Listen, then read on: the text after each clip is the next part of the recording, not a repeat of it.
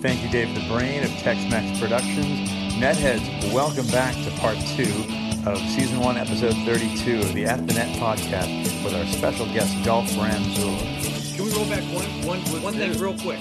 Uh, John wanted us to ask, ask you about uh, what you all you were playing the Southern Open in Birmingham, Alabama, and you all witnessed something Yes. that's not tennis related. We want to hear this story, just real quick. We'll get back to music. Okay. So I guess this was in '86 or '87, maybe. We go down to uh, Birmingham, Alabama, to play in the Southern Open. Hotter than hell. It seems like we took. I'm trying to think what we drove down there. It might have been my sister's Toyota Starlet Oh or boy! my mother's rabbit. Regardless, it was hot. Birmingham has this strip, this roadway within Birmingham. It's sort of like all these businesses are on it, and it's it's like a straight roadway uh, for miles with all these businesses, maybe malls on it. I'm I'm not sure. I can't, this is so long ago. I can't remember the name of that. Uh, that it's not really an interstate, but it's a four lane highway, and it's goes for miles and it's straight. Well, after leaving the the club where we were playing, we were playing at a place called the Mountain Brook Swim and Tennis Club. They had, man, it seems like they had about 20 clay courts there. And we leave there, and it seems that we were staying at a Holiday Inn. And this is really bizarre that we're even talking about this, but uh, Good. uh, we see that we see this massive dump truck, and it's cocked to the to the side, and one of the tires is off of it. Hmm. Well, we didn't think any more about it, and we go, I mean, two and a half, three miles on this roadway I'm, I've been describing to you. There's businesses on it. There's all these stop.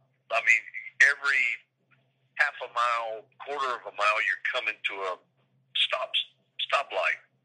Well, the Holiday Inn we were staying was down this embankment. Pulled off of this four lane highway right down this embankment, and we pulled right up to where we had been parked.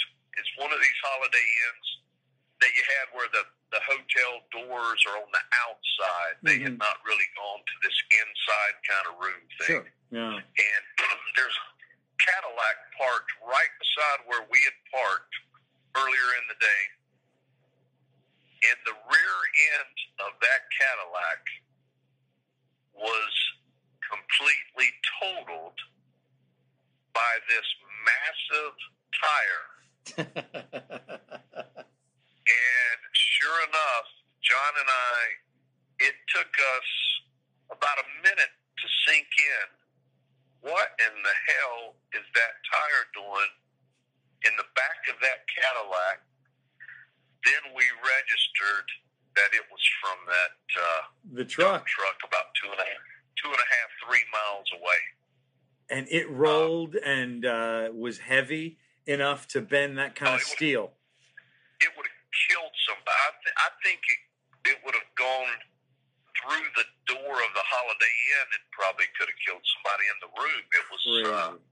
yeah, but uh, that was a very uh, bizarre kind of incident that happened uh, on that journey. Plus, we listened to on the way down there and on the way back. ELO's greatest hits there we go. was we probably listened to that tape 30 times through. Um, It was a we cas- still joke cassette, about that as well. But and that's a cassette Um, tape was- for the kids at home. yes, cassette tape. That's correct. Did you all wear it out? Have to get a new one? Because those things are notorious for I'm wearing sure out. uh, we uh, we still talk about that to this day about uh, ELO on that journey, and um, I was a big ELO fan. Uh-huh. back in the seventies, and I still am. I mean, that they're they're uh, kind of one of my favorite uh, bands of the seventies. Actually, they had so many great songs. People still talk about Jeff Lynne's voice. Yes, very unique. He- He can make you Yeah. turn to stone. Very unique. nice. I got that in there. I worked it in there. So yeah, they, yeah. they were they were definitely one of my favorites. Now, when yeah. my my better half does not like ELO, does not see the uh, uh, CV, mm. CSV, CV1, the original. Uh, Cindy's not, not, into it. No, no, no ELO. That's uh, she's more R and B. It's a guilty pleasure. It's definitely a guilty pleasure. I've always felt ELO. You either kind of get it or you don't get it. Right. Yeah. They, they were on AXS TV probably about two months ago, and the, the, the whole concert it was it was great because I got to watch it, and they, they, he doesn't do a whole lot of talking during the uh, the concerts. They just That's play right. they just play music, and it was it was their old classics. I think they were maybe in Wembley Stadium or something. It was really, really oh yeah, there were a lot of people. It was really Massive. it was really cool. Yeah, and they just played it pretty yeah, much straight that. up. Yeah, I've, I've seen that concert. Did you see that? Amazing. Still got it. Yeah. So so let's get back to music real quick. Okay. Good, so sorry good. sorry we sidetracked. Yeah, that was good sidetrack. oh yeah. You. Yeah. No worries.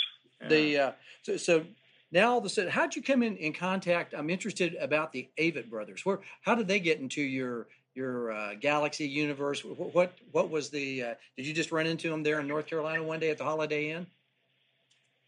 Well, they uh, they've been um, they're from the same hometown as I. They're they're from Concord, North Carolina. They're oh. younger than I am, uh-huh. and my mother told me um, about them. The, the, the, our local paper had written an article about them going on this journey across America, playing like on street corners and things. Um, and then another musician I know that I was helping at the time, and around 2002, his name's David Childers. he told me about the Avett brothers, and I went to go see the guys. And if anybody out there is uh, has seen the brothers, it, it's hard to describe. They're kind of the violent femmes meet um, singer songwriters that are heartfelt. Um, it's kind of punk rock meets very artistic, um, tender love songs. Um, I, have I've enjoyed them. I, I love their cover of uh, "Boys Are Back in Town," and I, I equate the Avett Brothers a little bit. Um, with my morning jacket, who mixes a few genres too. That's right. My morning jacket's from Louisville, Kentucky. Kentucky, yeah, um, yeah. I knew there'd be a bit of a connection. I wonder if you got them started too. No, no. I, I, I mean, I, I really love that band as well. But I knew you would. Working with um, the Avetts for 18 years. Wow. And they're signed with Rick Rubin. Rick is one of, if not the biggest producer in the world. Uh, he's famous for what? Beastie Boys, The Cult, a lot of lot of great bands from our college era, right? Dolph. Yeah, Run DMC, Run DMC. Um, LL Cool J. Uh, he's the one that put Run Run DMC and Aerosmith together on the Walk This Way um, thing. But he, you know, he's also worked with Adele and uh, I mean, it, it goes on and on with Rick. I mean, he's, he's um, really, really legendary, and he's been a great, um, great team member with the brothers. He's he's been great. He's produced five albums by the guys. Um, but yeah, we um, last year we averaged I think fifty three hundred tickets a night. Wow, um, a lot of folks.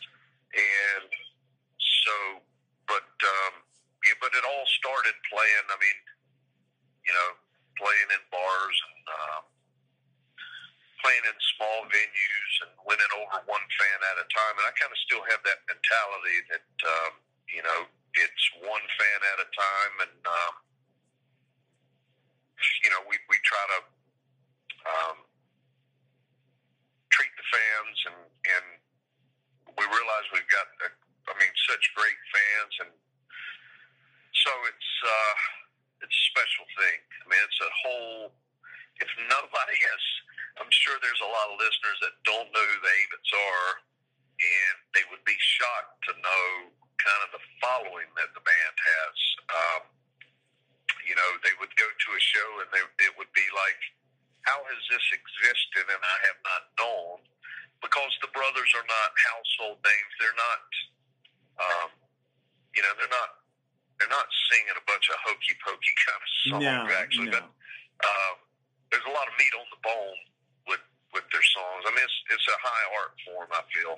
A lot, lot of substance. And my favorite Avett Brothers band happens to do our musical intros on this show. His name is Jim Campbell. He was in a a, a few bands in the '90s, and uh, uh, when I mentioned to him who we'd have tonight, producer for the Avetts, he's like, "Oh, I love those those albums," and he reeled off several that I'm sure you and Rick Rubin both had uh, a hand in. So well done there, and please know that even though it's a, such a grassroots band. Um, and selling CDs, and we want to get to that a little bit too. Sure. Yeah. yeah. Oh yeah. Yeah. Uh, we we know them as a household name, even though they're uh, they're they're not you know they're not uh, Beyonce or Jay Z yet. Yeah, um, you know Seth Avett is a big uh, tennis fan. Uh-huh. Um, we Seth and I we pretty much stand when when when the big four major tournaments happen. Um, you know, for two weeks during during each tournament, we we stay in touch a lot about uh, who the big three are playing, and Yeah. when the big three play, we're always watching, and uh, so it's it's always been a, a cool thing that he's he's really got the bug, and and uh, I I play a lot of tennis with Seth when he's And he that was- that was my next question, right. in New York City, but we play a lot, and uh, I've been working on his game quite a bit, and it's it's uh, it's an awesome thing to see how he has uh, really developed his game. It's um, uh, that's it's just fun for me. Hey, Uh, what's his best shot? that's a cool thing. Tell us his best shot. Won't ask his weakness, but what's his best shot? Serve, forehand, His best shot be a uh, two-handed back. He's got a good two-handed Oh, backhand, and interesting. he can really hit this this heavy top spin angle. Um, is very sneaky, very sneaky. Uh, I bet you have a. It's a very good. I bet I bet you have a two-hander, being a Wilander and Borg fan. Do you? Yes, correct. And have you taken Seth out on clay or hard courts mostly when y'all get together? Just we've only played on hard courts, and we have. I mean, we always talk about trying to get on a clay court. We- we- I've got to make that happen for him. Well, come over here. We got Yeah. I got two clay courts, and you can work on them too at the same time. I'll, I'll save the work Yeah. and say the maintenance guys they don't work because uh, uh, our buddy Well, Dolph Dolph's he's coming. he- Dolph's coming, and Yeah. he'll he'll sweep and he'll brush and he'll groom the court. So Love it. come on out to Dallas any anytime. You got an Yeah. open open invitation, my friend. Yeah. Yeah, you know, a funny thing about Seth is, um, you know, I, even when I was not working at a club that, that required wearing all white, when I was a tennis director for the city of Winston, I wore all white and a collared shirt. I never wore like a, and I'm not, um, I'm not down on people wearing whatever they want to wear playing tennis. That's just what I, I just felt it looked great. Um, and it was kind of funny when I would do that, little kids would start showing up in all white. Um, Trying to be like so you. Good. He, he was the rock star of Pitt, Seth. North Carolina. Yeah. So Seth, um, I would tell him this, and he went out and bought all whites. Um, and it looks so. I mean, it's a funny thing to me, but it looks so much better on the court. I remember when Chang wore like a, a no collar shirt back. I can't even remember what year that was, but I remember Cliff Drysdale and Fred Stolle. I remember Fred Stolle like that shirt is terrible. It should not be allowed on the court. It's awful. And uh, I remember people probably thinking, "Oh, Fred's somebody." That, but I was so supportive of Fred on that because he was right. I mean, it looks so. The, what the guys are wearing now is. I don't know. It's a odd thing to me.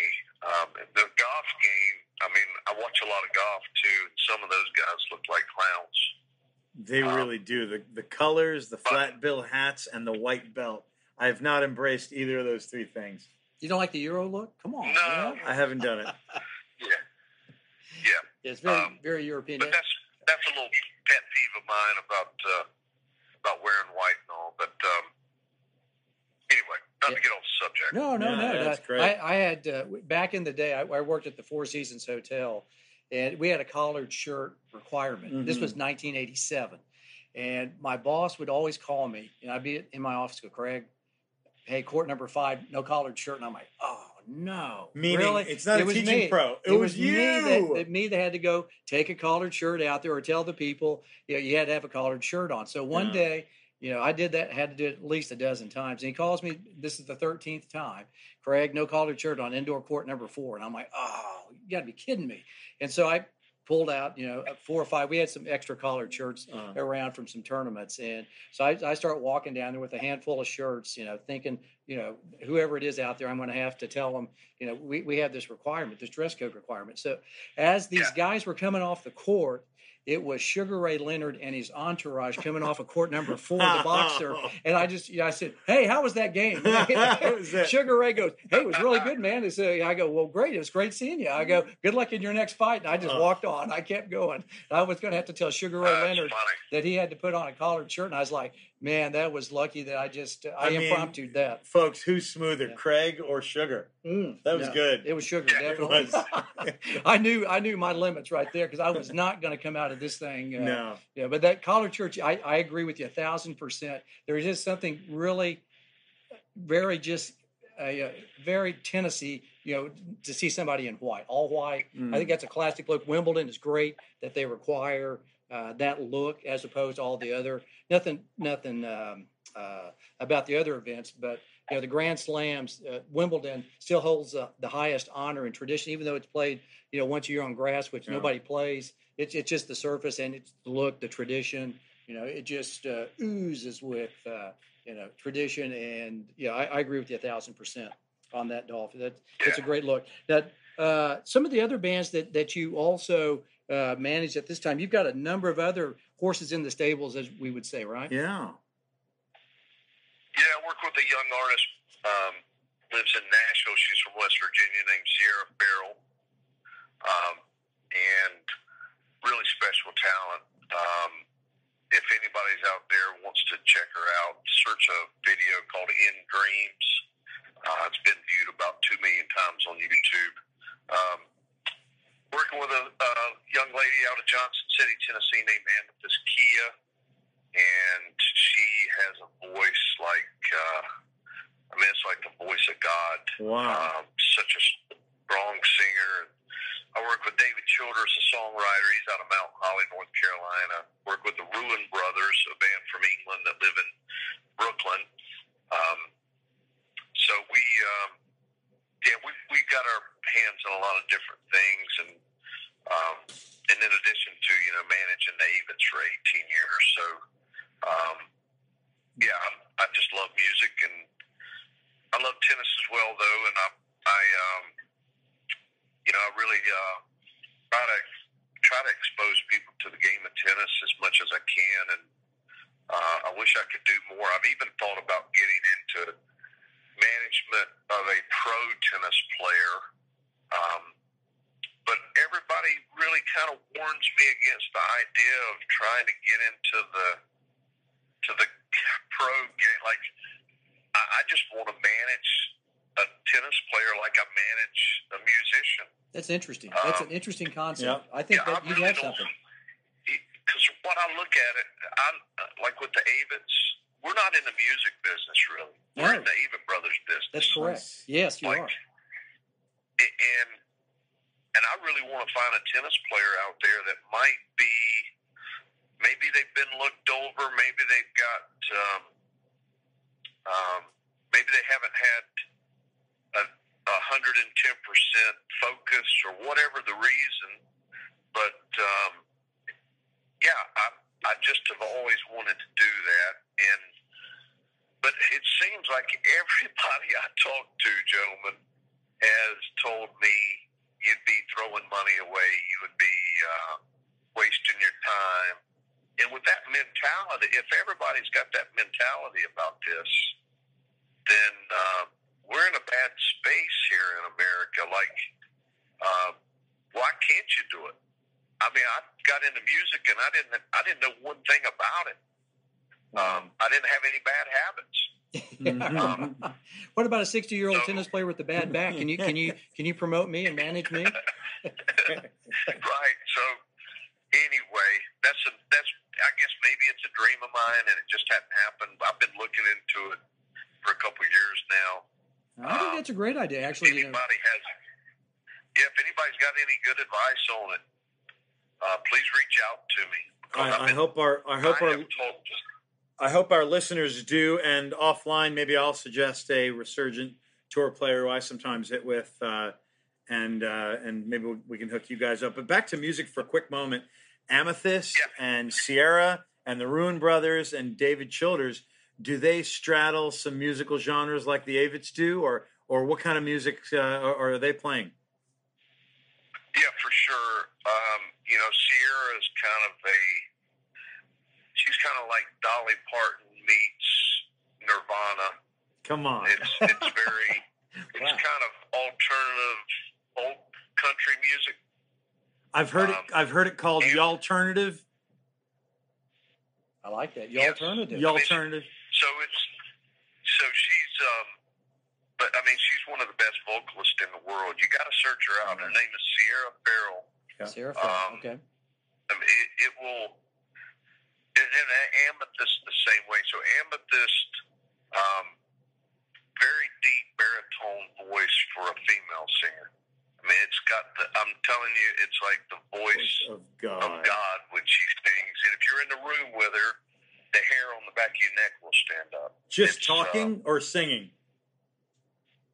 Yes, she's Both. that strong of a singer. I mean, she's one of the best singers on the planet. Gosh, um, I can't wait. Hey, what's her last name? Amethyst. Say it again. Well, what is her last name?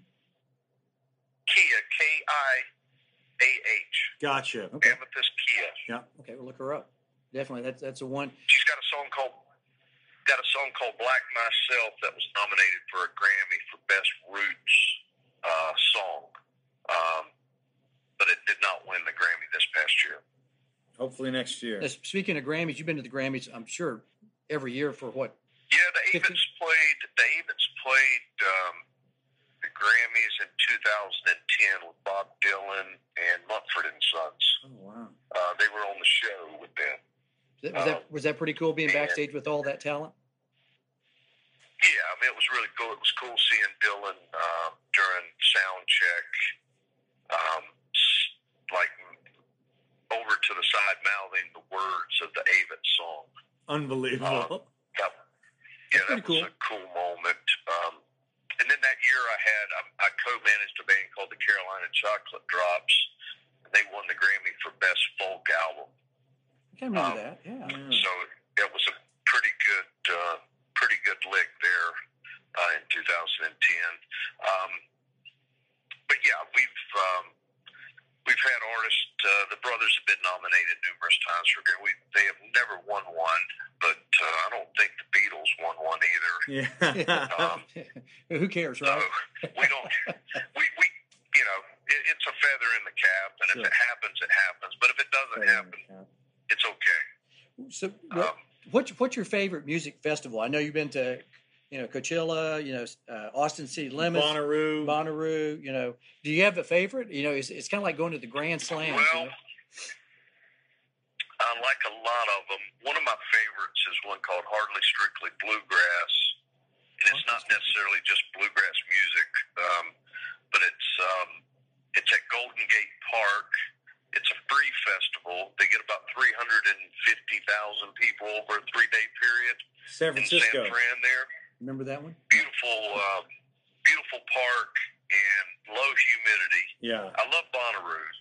Bonnaroo's in Manchester, Tennessee. Very humid, but it's a great festival. Then probably my favorite is a festival in North Carolina called Merle Fest. Merle Fest. Um, and it's a it's a root, roots music festival that over a four day period they get about 80, 82,000 people and Merle Haggard? There's no alcohol, no drinking. Um, it's all about the music, and it's just a refreshing thing that um, that it's all about the music there. Is that what what kind of do they play all sorts of music, or is it mostly country, bluegrass?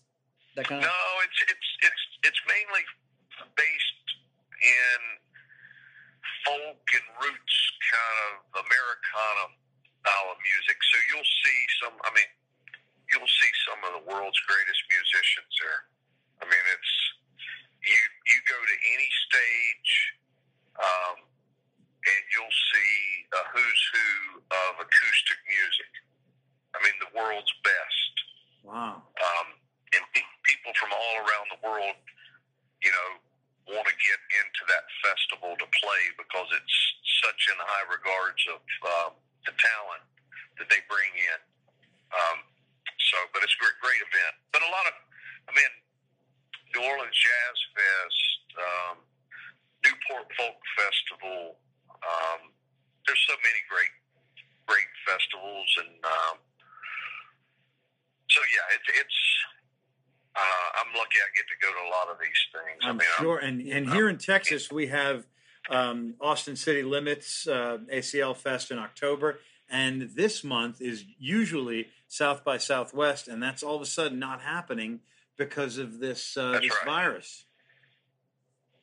Yeah, and it- it'll be anxious to see how much that affects not only touring, but how you know does that affect the U.S. Open? Does that affect the French Open and Wimbledon? Hadn't thought about Wow. that. That's a good point. Yeah, that's I mean they're they are talking about Tokyo, uh, the Olympics, Olympics, having sure. some problems, but of course that is six or I guess six, five and a half, six months away. sure. But more immediately, like you said, French Open, Italian Open, and Italy is is having a lot of people quarantined right now. In fact, one of our listeners, uh, Marco Mottadelli, I, I hope he will eventually listen to this. He is currently quarantined in Monza, Italy, right now because of the, the virus. over coronavirus. Yeah, he's he's feeling fine, but but uh, really uh, really kind of heartbreaking to see that. Um, yeah, uh, we can we can move into Craig. What, what's next for us? Do, do we want to do? I'd love to. would- Let's would- go would- would- would third set. pop Rapid culture with us? fire, Would pop you- culture Would you, do, would you do some pop culture with us just for a couple of minutes? We know how much time do you have? How much more time? It's it, we. You just name you. you I got all the time you Oh, need. you're so just ask kind. away. Well, Dolph, you're the coolest and the best. Thank you. Well, thank you. Well, all right. So th- these are kind of our pop culture questions that we find kind of interesting. I think uh, our listeners will, will learn a little bit more about you as well. What's the, who's the first band you saw in concert? I saw Shana Na What? Sha Na Na. Oh man, I would. So that was 1978 at the Charlotte Coliseum. Interesting. We've never. Bowser was probably at the top of his career in '78. No doubt about it. He was uh, rocking and rolling. And Sam and Dave, um, you Sam know, and Dave, bringing yes. that down a dusty road, uh, Soul Man. I love Sam and So, Dave. uh, oh, Sam and Dave's great. So, if, so if you could hear, if you could hear a band, all right, you know, if you could, you know, of all the bands that you know, you, you, know, you could see, what band would it be, and what city venue would you like to see them in as well? So, a three-part question. Yeah, it's the three-parter, and you can go inter-era. It doesn't Yes. have to be during our lifetime Sure, you can go back and you know whatever, or go forward. Yeah. Well, I would love to see uh, Hank Williams at the Ryman. Oh, Uh, Hank Williams se- Senior. senior. Now. Yes. I'm a big Hank Williams Senior fan. I would have loved to seen him at the Ryman. I would have loved to seen Buddy Holly uh, at the Charlotte Coliseum. I'm a massive Texas. Buddy Holly fan. And the Crickets. Um, and the Crickets, and I, of course, I would have loved to seen uh, the Beatles probably at like the Royal Albert Hall uh, in London. Uh, that's just three of them for you there. That's good stuff. Uh, we have Yep. the the Beatles at Royal Albert Hall in common. I believe that was my answer when Yes. when CB grilled me about the same thing. Yep. Yep. Sure was. Okay, cool. All right, Yeah. all right. If you're in a band, okay, so I, I know you probably are a musician, maybe of some some type. Lead singer, lead guitarist, I drum. can't play one note. I You Come on. Oh, really? one- No, there's no way. You you No, had that much one interest in music? Really? I thought you would have you would have been. Yeah, but I uh, tell people, I tell people I'm the world's greatest musician. I just haven't uh, found the instrument to get it out of me. So Hey, but Dolph, if you did play, yes, would it be guitar, bass, uh, keyboards, keyboards drummer, lead, Lead singer? singer. Yeah. Wh- Where are you? Where are you in the band? We want to know where Dolph Ramseur I is. would be, I would probably be um, playing guitar like like Jimi Hendrix. I think. Oh, interesting. Yeah, Yeah, Jimmy. He, he, yeah, I'm a big Jimmy, big Jimmy fan. Do you own any, any of his guitars? Are, are, you a music collector? No, I'm not. I I, um, I, I wish. I I really love guitars. I mean, just the. I think there that's an art form in the making of guitars, but I just find them beautiful. Um, maybe it's because of the body body's kind of uh, um, has a hourglass kind of shape. If you know where I'm going I, with that, I think I, I can feel I, uh, it. We can envision. yeah, yeah, but uh, but I love guitars. Yeah. Yeah. Well, that, that interesting. So, which uh, Hendrix song do you like the best? Do you like the Star Spangled Banner version, or, are you more of a you know Woodstock Jimi? Where, where, oh. what do you like, Jimi? What's his? What's your favorite Jimi yeah, song? Jimi. I would maybe say there's a song on his second album called um, "Axis Bold as Love," um, or it might even be called. The song might be called "Bold as Love." It's a beautiful song. I, I, Jimi's. Uh, it just you know, my favorite Jimi probably depends on how I wake up that day. He's got so many. Um, I mean, Jimi. He, people fail to maybe think on this, but he. Uh, I mean, he wrote the song, sang the song, played guitars. A lot of people say he played the bass on all his recordings, which he probably did. Crazy. Um, and you know, he was doing all of this as an African American leading a rock band, which was at that time an unknown kind of. I mean, no, no one had really done it before. I mean, That's what true. a talent! I mean, he's still far ahead. I mean, we haven't caught up with him. Yeah, no, he, he was he was awesome. I, I, I enjoyed Jimi Hendrix. Yeah. I remember him Yeah. back in the day. Uh, I know that he one of the most talented guitarists. Would you put him right there in the top pantheon of top five, maybe top ten? No, Guitar. I think he's the I think he's the greatest to ever live. Yeah. Oh, numero uno. Interesting. Okay. Yeah. Wow. All right. Favorite movie. What's your favorite movie? What do you like to? What do you What are you watching? Oh, Over and over and over I and over. really love all the Wes Anderson films. So like Life Aquatic, Royal Tenenbaums, Tenenbaums, for Um, sure. um, uh, Rushmore, but probably Life Aquatic is maybe my favorite uh, Interesting. um, movie. How, how did you feel when um, when Luke Wilson in Tenenbaums was Richie and he had that meltdown on the grass court at Forest Hills? Oh man, I, you know what a film that Tenenbaums. I, I I watched that, and he, you know, they I guess they dress him up like Borg. Yeah, Yeah. ki- kind of Vilas Borg Yes. Tila Yes. look. Yes, it's just so great. So Uh, good. and if anybody out there has not seen that, you got to see it. You got to see it, and Oh. and I actually have a T-shirt uh, that has his face with the headband, and I want a T-shirt that says um, at the end of the movie he went and just developed juniors at the 375th y- Street YMCA, YMCA. like in way upper Manhattan. And you know, I grew up in New York. I don't think there is a 375th Street. Probably not. if it is, it's in Westchester or Putnam County. It's way up. Might be in Massachusetts. It's way. Up. but I just think I- it's just what a sense of humor on that guy Wes, and another Texas connection there. He's from here. right. That's Yeah. right. What about TV show? What's your favorite TV show? Well, I'm a big Andy Griffith Andy, I Uh, knew he was going to say that. Yeah. Okay. Yeah, I'm a big Andy fan. You know, you can learn a lot about life watching Andy Griffith. No Uh, question. And whenever I'm down in the dumps, which isn't a lot, I watch Andy Griffith. And um, I have made my kids watch certain episodes to learn a little life lesson. Yeah, So- great. Hey, is Mayberry close to where you are? Is is Mayberry kind of close to where you Uh, are? So Mayberry, you know, Mayberry's a fictitious town, but uh, Andy grew up in Mount Airy, North Carolina. And Mount Airy is about an hour and 15 minutes from uh, where I live. And Uh-huh. it's a lot closer to John McClam. So John McClam um, lives in a little community of Welcome, North Carolina, and that's about 45 minutes from Mount Airy. I always like Andy was, wasn't a bad musician either. I mean, he, he got to play some guitar No, and, and that's right. He- Good, good, uh, good kind of baritone singer. yeah. No, I always liked it when they had the, the what was the oh the uh, oh Darlings. Right. Yes. Nice. played the uh, the jug. You know, you got to play the jug. Yeah, that's, a, that's a band called the Dillard Dillard Dillards. They're out of uh, Arkansas. Uh-huh. Yes, that was um, funny stuff. They were great. And then it was the the actor. Oh, that actor. He was in Dukes of Hazzard. He was. Uh, yeah. Uh, he played the Jugs, remember? Because he had the, uh, the old moonshine yeah, Mr. jug. Darling. Mr. Darling, that's his, right. oh. His name escapes me. Yes, I'll think of it here in a minute.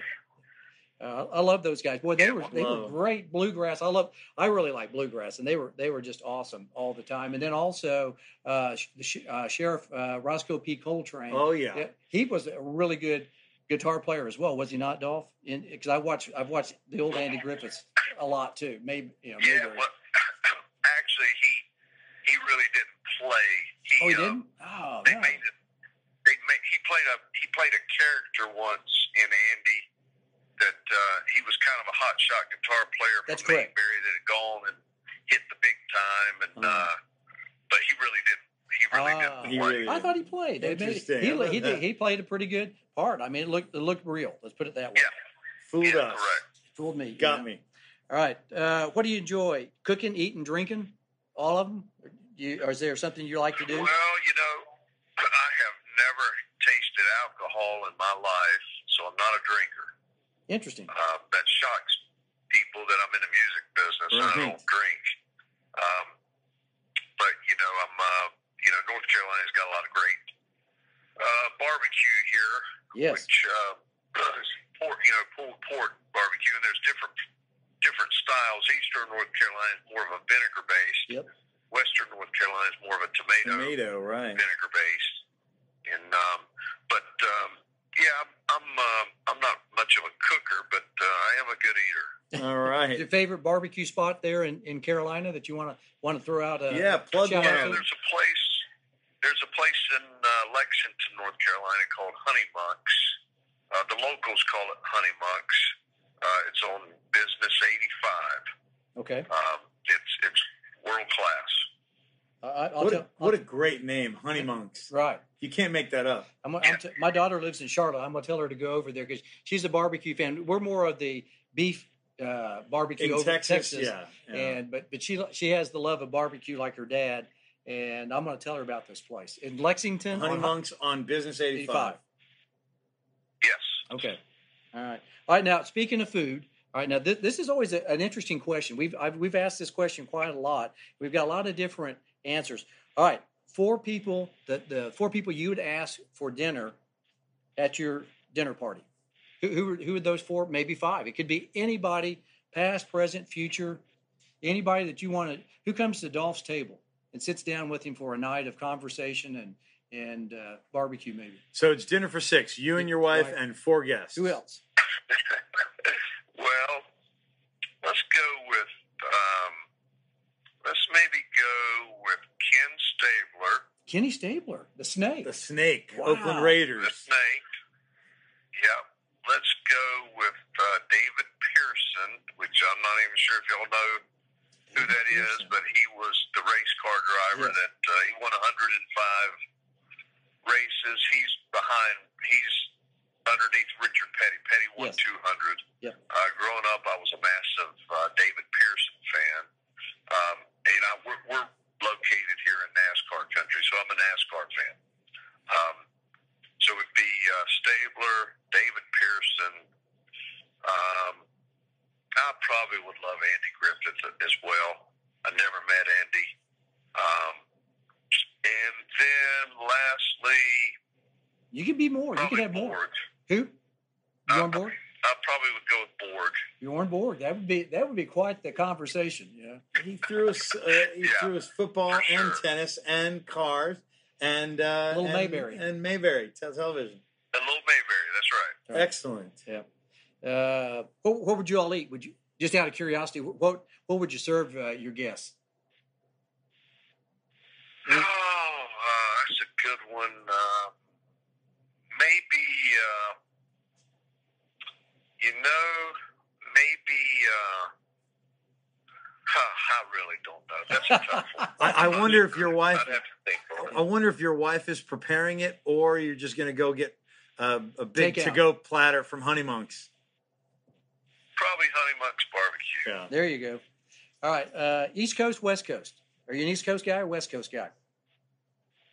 Uh, well, I do love the West Coast, um, except for the LA traffic. But when you're out of LA, it's it's tough to beat. But I must say, I got to keep it on the East Coast. Mm-hmm. Are you a mountains or a beach guy? I'm mountains. mountains. Again, if you've been out in the sun teaching tennis, um, I really have no desire to get out in the sun on the beach very much.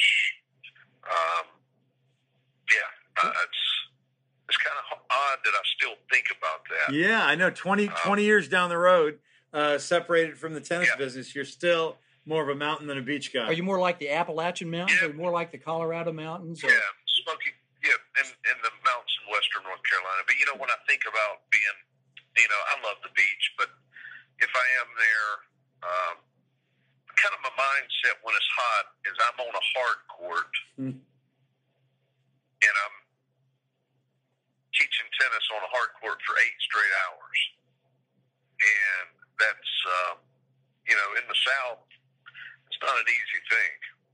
Right. Oh yeah, it's a little humid out there. Yeah. A little humidity out there. Yes. Yeah. All right. Favorite season? What's your favorite season? Do you like summer, fall, winter, spring? What What do you like? Uh, I would say spring. We've got uh, you know I'm a big uh, I, I love watching the end of college basketball because I'm a Duke fan. Okay, I was going to ask you that. Right. Uh, March Madness. Your, okay. Yeah. This is your time of year. Right. Yeah. And then then I'm a big Augusta National, watching the Masters. Uh, um, you know, that's a good time of year. And, you know, I got to play Augusta National in November. Interesting. Who, um, who were you playing with? Just out of curiosity, can you mention that? Uh, I played with one of the uh, the bass player for the Avett brothers. Um, Bob Crawford's his name. Bob is a is a uh, golf enthusiast and uh, I had the ball rolling. I tell you what, I was one over after seven holes. Not bad. Wow. Not bad. Um, and uh, it, it finally caught up with me, but I shot an 81. I, I had two birdies. I birdie number two and a birdie number uh, 12 there within a men's corner. That's what I was going to say. Did you legend? Interesting. Did you do the tiger putt? You know that went about 30 feet and you know, had a 90 degree angle. Did you get one of those? I had quite a few of those. Oh yes. Um, very, very difficult course, but a beautiful place, and uh, I was honored to play there. Oh yeah, yeah. That that that that's a once in a lifetime. Have you been to the Masters before? Have you you know besides playing there? Have you ever I been to a tournament? I had just gone to a practice round. Gotcha. So, um, but yeah, it was. Uh, I had the momentum. I had some momentum going. I mean, it. Uh, I was. Uh, I was sort of shocked. I was on cloud nine there for about an hour and an hour time, and then it kind of went south on me. But uh, you know, you get caught up and realize I was such and such hit this shot here, and here's where this putt was made, and uh, yeah, it's kind of an out of body experience when you play there. Did you play the tips? We did not play the tip, so we, you know, it's it was 65, 6600 yards. Long enough. Yeah. So tough enough. Did they have long the... enough? In the, I mean, it was in the it was in the fall, and uh, they had had some rain, which that maybe helped me out on the greens, but it probably did not help me out on the fairways. I, we weren't getting much roll, mm-hmm. so I think it maybe played a little bit longer than it was. But um, eighty-one, that's still respectable. Yeah. Impressive. Yeah. Hey, switching gears from golf back to either tennis or possibly rock and roll. What kind of racket do you use now? I bought. Uh, I had been playing with some Pro Kennex rackets. Uh-huh. Uh, seems like 20 years ago, or more than 20, when I got out of it, um, I was using some Pro Kennex rackets that had they had this. Um, yeah, they had that sand, right? That grit sand on the yeah. inside that would shake. Was that the yeah. Kinetic 10G or 5G? Kinetic, yes. And I did not need it really for my elbow. I just mm-hmm. liked how the rackets hit. Yeah. Um, and but now I bought some Donnay rackets. Oh, I love Donnay. Um, yeah. With um, the the zine core, is it? Uh, the... growing up, growing up, I played with Prince. Yeah. Uh, played with I played with the Rossignols F two hundreds. We love the Rossignol. Um, yeah, they, they, had the famous shirt. Do you have the, the best, famous shirt? Best T-shirt in tennis ever. Craig, you want to debut that one? Well, I'll let, let Dolph have it since you know it's sitting right there on the tee. You know, Dolph knows what we're talking about, don't you? What, what, what is it again? The, the, the famous T-shirt from Rossignol. Give me Rossignol or give me head. You know, that's uh, that was the famous T-shirt back in the eighties. the best. The best. You are a. I wish Rossignol was, and they're out of tennis now, aren't they? they yeah, just skiing. Yeah, just skiing and ski wear. But you're such a Mats fan. You had the F200, and to this day, a Borg fan using a Donnay. Love it. I thought for sure. Right. I thought for sure, being a fan of late '70s punk, you'd go with the Clash Tour. It's this great new racket that a few of our friends use. What a great name, huh? The Clash Tour. Who makes that racket? Wilson, Wilson. believe it or not, yeah. Yeah, I've always, uh, I just, uh, you know, I'm, I've never wore Nike. Uh, Wilson now, it seems like in tennis, they are kind of the Nike of, uh, not that it's bad. I mean, I guess it's great. I just, uh, I just want to support smaller the folks that that, that the smaller companies probably need it. So, um, but I wish Rossignol was. I mean, I, I hate they're not in the game. You know, I, I will say rackets. Since I've gotten out of tennis, strings have changed more than the rackets. Oh my I goodness, feel. sure, they really I think have. String te- string technology has really uh, changed for the better. I mean, it seems like strings last so much longer now. Victor Stay Tight back when when we were playing, or Blue Star. I always joked about Stay Tight. It it was the exact opposite of staying tight. it did not. Like it, it was, was an oxymoron. It, would, it was terrible. It was the opposite of, of what it should be. It loosened up in a half hour, then it broke. And then and Blue Star, which, yeah. which could never hold its tension at all. I'm just I'm no, very I get a lot of top spin, so I would. Um, I mean, I would break breaks. If I played on clay courts, I'd break strings 25, 30 minutes. Oh, wow. Of hitting, you know, with a racket. Heavy spin, so, big hitter. What string did you play with? That got old. Say, say it again. Yeah, what, what string? Yeah, what string did you play with back oh. in the day? Well, I would. Um, now, when I was 15, 16, I was playing with Leoina 66. There you go. Oh, yeah, we it know was, that one. It was like a thicker gauge. I think Courier really loved that string. I think just, um, yeah, everybody had to use that. It's about yeah. the only. Yeah, I was gonna. I figured you might yeah. say that. Yeah. Yeah. Well, uh, and then then I would go to a 16 gauge when I had enough money to do it, but that would break in very very quick. A little thinner, yeah. Hey, let's uh, let's get back into tennis. Uh, what was your most embarrassing moment as a tennis player? Oh, uh, I don't. I'm trying to think. See, yeah, there we go. Good. Be. We got you thinking. That's that's what we're we're tough. Um, you know, I mean, I got beat bad a couple times, but I never was embarrassed by getting beat bad. If I got beat, I got beat. Um, I'm trying to think here. Did you ever fall um, down on the court and pop back up? You know, one of those kind of things, or you know? Oh yeah, I mean, I, I did that numerous uh, numerous times, but I can't really think of anything that uh, stands that out. Really is that? And you know, I heard I heard y'all talking with Creek on a couple of his interviews, or yes. you know, when y'all had him on the show. Yeah. Mm-hmm. And, and I understand that they're changing junior tennis to where uh, is it some kind of four game thing?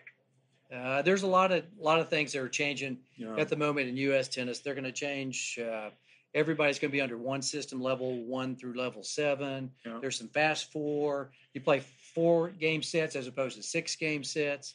You play rock paper scissors for the third set. You know, there's it's uh, you know it, it's uh, uh, quite a um, ch- challenging time. Let's put it that way. Right yeah, now. there there are a lot of changes. Yeah, I remember.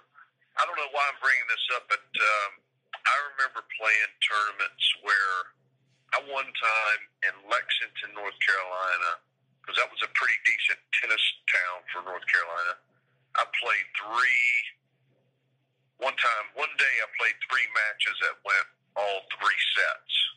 Hot, humid, and sets. nine sets of tennis. Yeah, yeah, that's very difficult. Then when I played the Southern Championships in the boys 18s in Nashville, because that was in Nashville when they where they had it.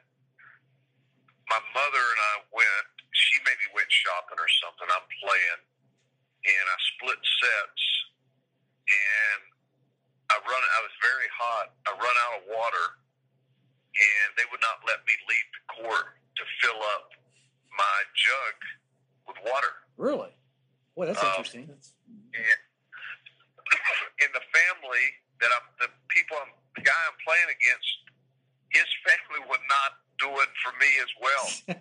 um, and I remember getting upset about that. But anyway, the whole, I mean, I guess it's just a totally different uh, mindset of this.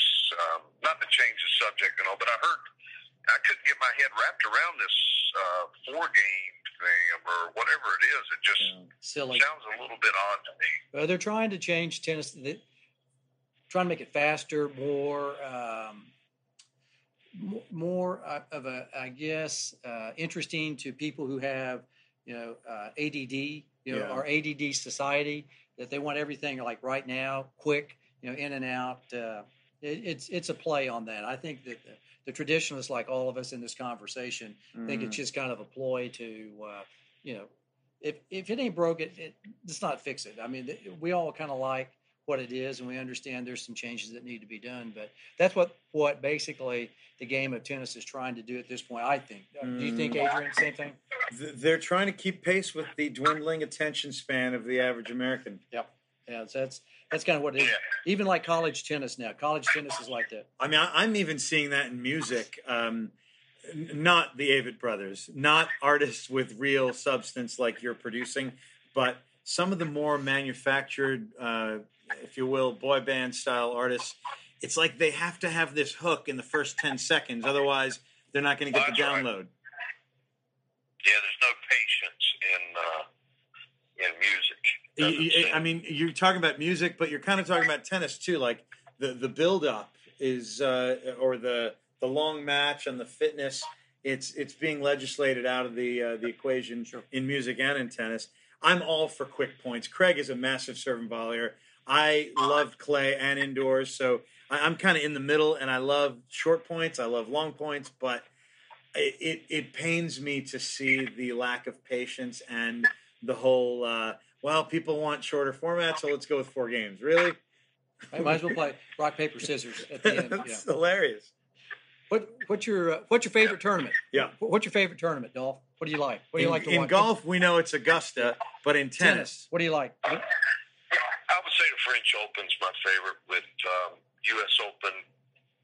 Um, I, I will say the change of grass that Wimbledon over the last, I don't know, 15 years or so since Sampras got out of the game. Yeah. Um, you know, I'm not.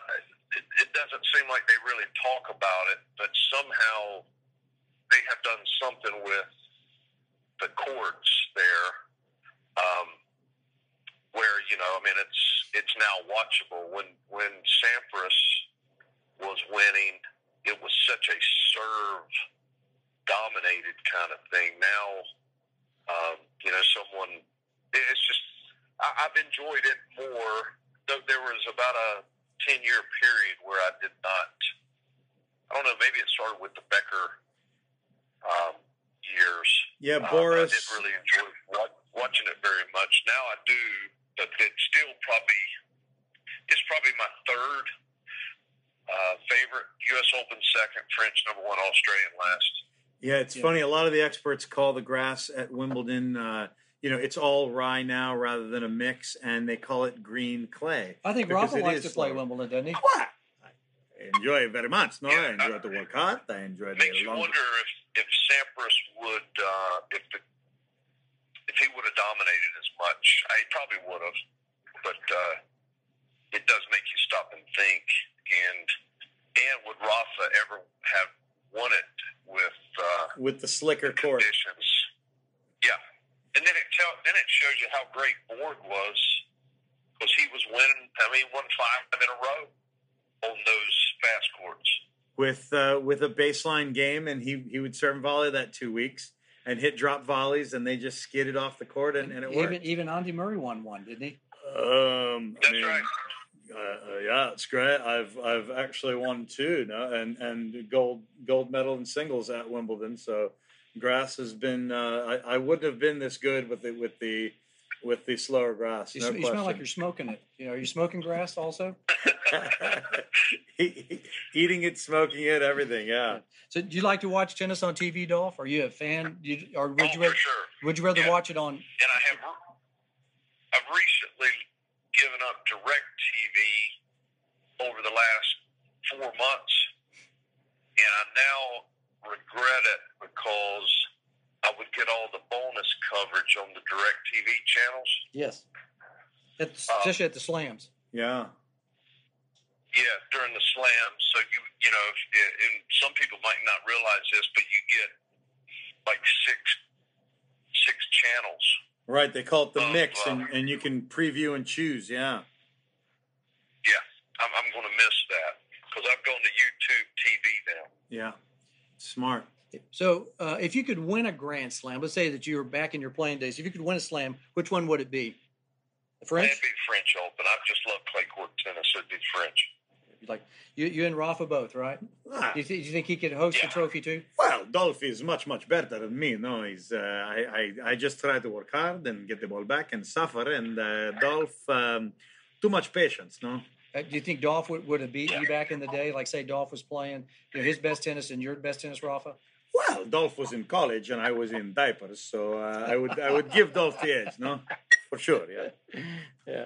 All right. Who, who, who would you pay to watch uh, play tennis? You know, it could be former players, current players. Who, who do you like to watch? Who would you really like to watch?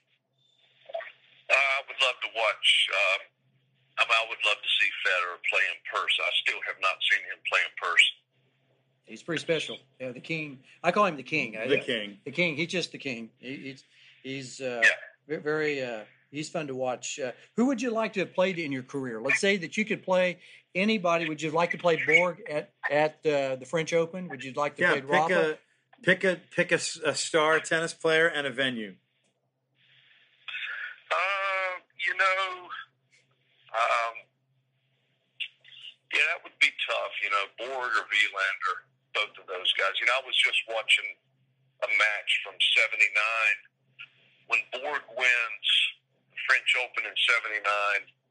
Um, after the match, he beats Victor uh, Pecci. Yep. Yes. Um, and after the match, there's this mob scene on the court, and these little kids are Borg's being interviewed, and these little kids behind him are like touching his shoulder, Hmm. and like one of them just touches his shoulder and then motions to his buddy, "You can touch him." Uh, it's the most it's the coolest thing. It's bizarre. What a moment. But that just goes, yeah, it just goes to show how big Borg was. I mean, he was the biggest. He was the greatest. Um, he was the, the, it has, no one has eclipsed that yet. Even Yes. even Roger. I think one of the first teen idols No. at that time, also TV, it was in its infancy, basically, with sports, and for somebody to be like Borg, yeah, I, I agree with you a thousand percent. Yeah, Borg, Borg had Yeah. yeah, whatever it is, and it's Had hard it to. all. He he did have it, have it all. Who's your favorite tennis player? Speaking of that, would it be Borg or who, who, who's your favorite tennis player? Uh, I was a big Wilander fan. Oh, you know, nice. um, I just love Wilander. I mean, his backhand, uh, work of art. Um, you know, I was telling y'all how much I love clay courts, how much I love uh, opening a can of tennis balls. One thing that I really love, because I hit a two-hander, but I love watching people hit one-handed. I mean, you know, like the the Jose Luis Clercs of the world hit Yeah. a one-handed backhand. It's to me, Beautiful game. is the most beautiful, most beautiful sports motion. Uh, it's not the golf swing. It's not a baseball swing. It's not the uh, three point jump shot. It's not a pass, football pass. It's uh, it's not an ice skating twirl or whatever. Uh, it's someone hitting a one handed backhand, like Stan. Oh, I knew you'd say Stan. Back. It's such a work of art. I can just watch it. If I see someone that's a really world class player, if I'm next to them on a, a court, I can just get mesmerized by watching them hit a one-handed backhand. Um, love it. I know that's odd. No, it's no. a strange thing, but uh, it's just such a beautiful motion. And hitting a two hander all my life, it's such a foreign. It's like I still don't get it. I still don't kind of comprehend it. Who's your favorite player now these days? Who, you know, men and women. Uh, I'm a Federer. I'm a Federer fan. Okay. Anybody um, on the women's I don't side? Dislike.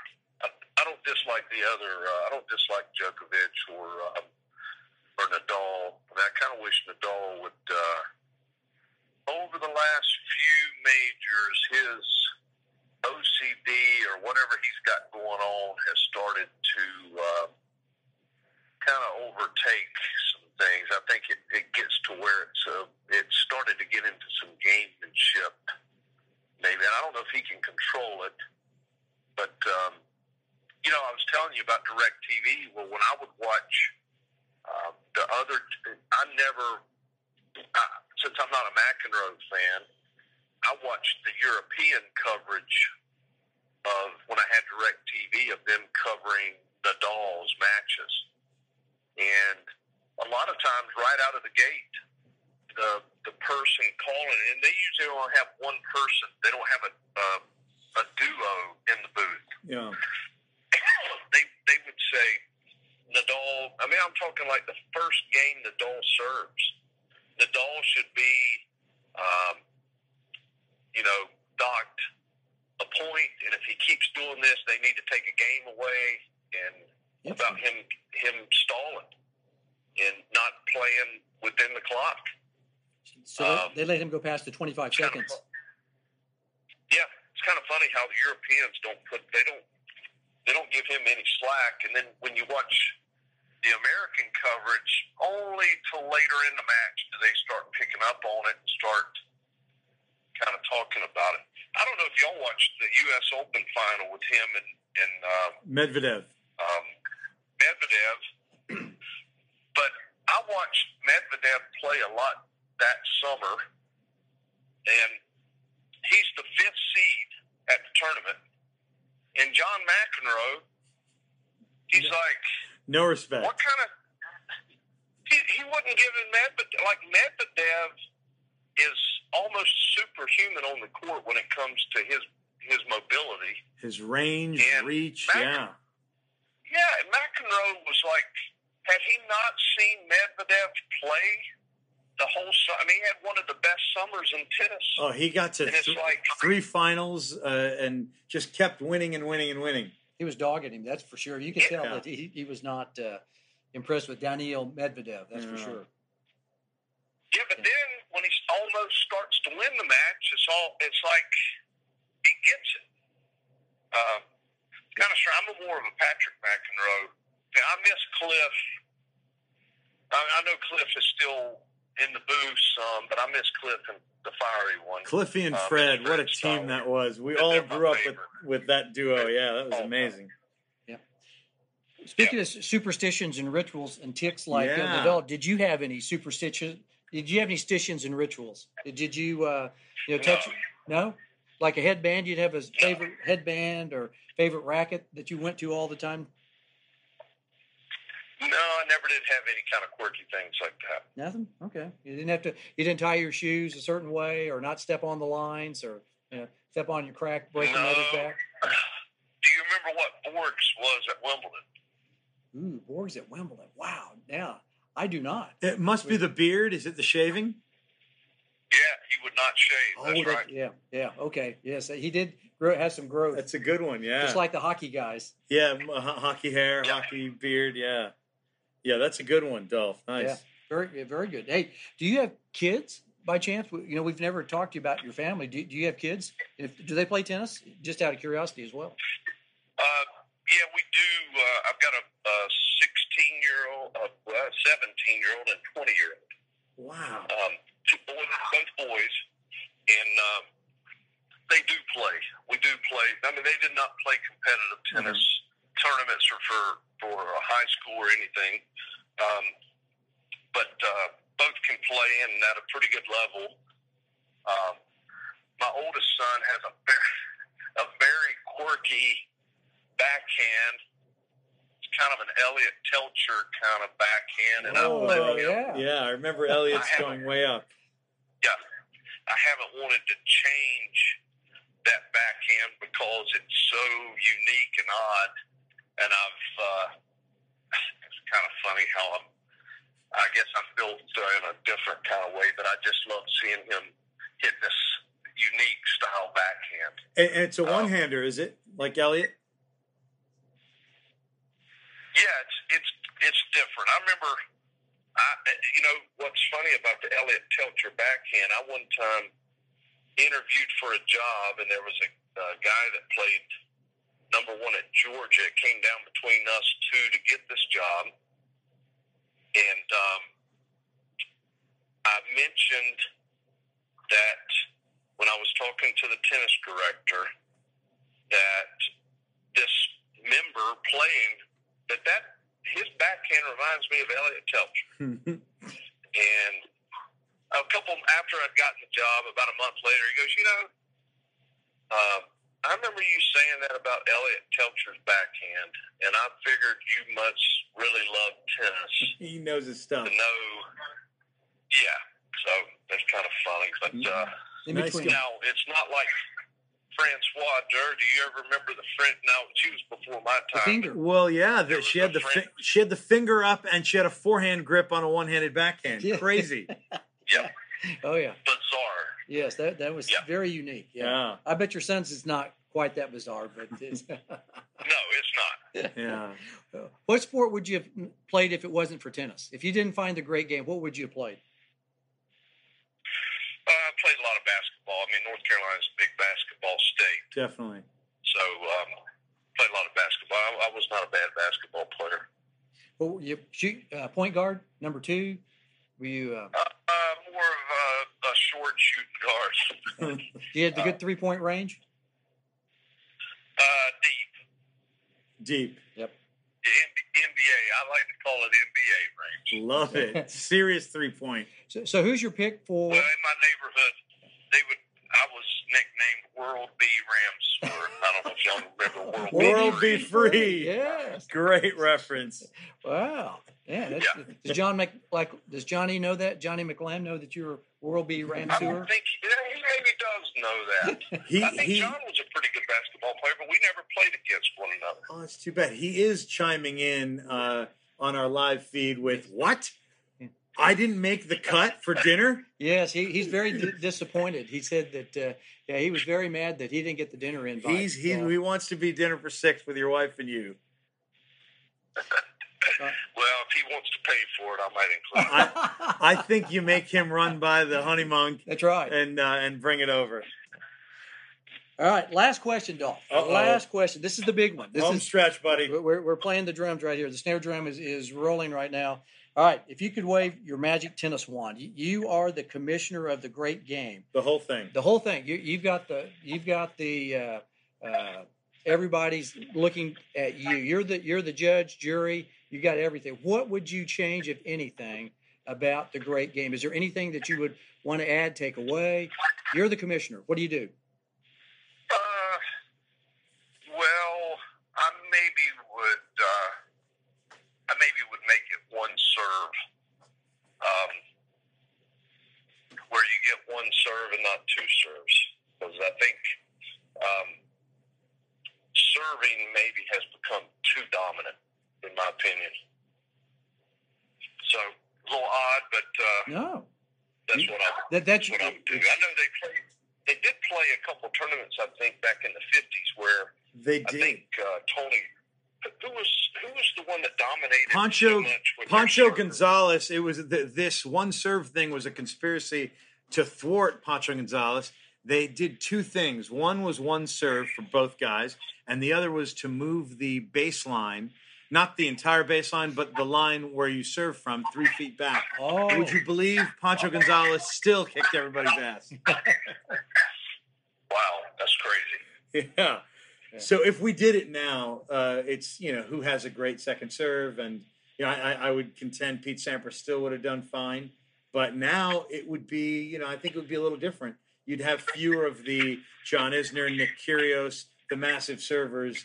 Although although Nick does have a massive second serve too. Yep, he does. Yeah. He certainly does. He's Yeah. a pretty good player right there. And then the uh, Reilly Opelkas, the uh, Goran Ivanisevic. Yeah, the, the serve bots, as the Right. kids call them. right. Dr. Yeah. Ivo.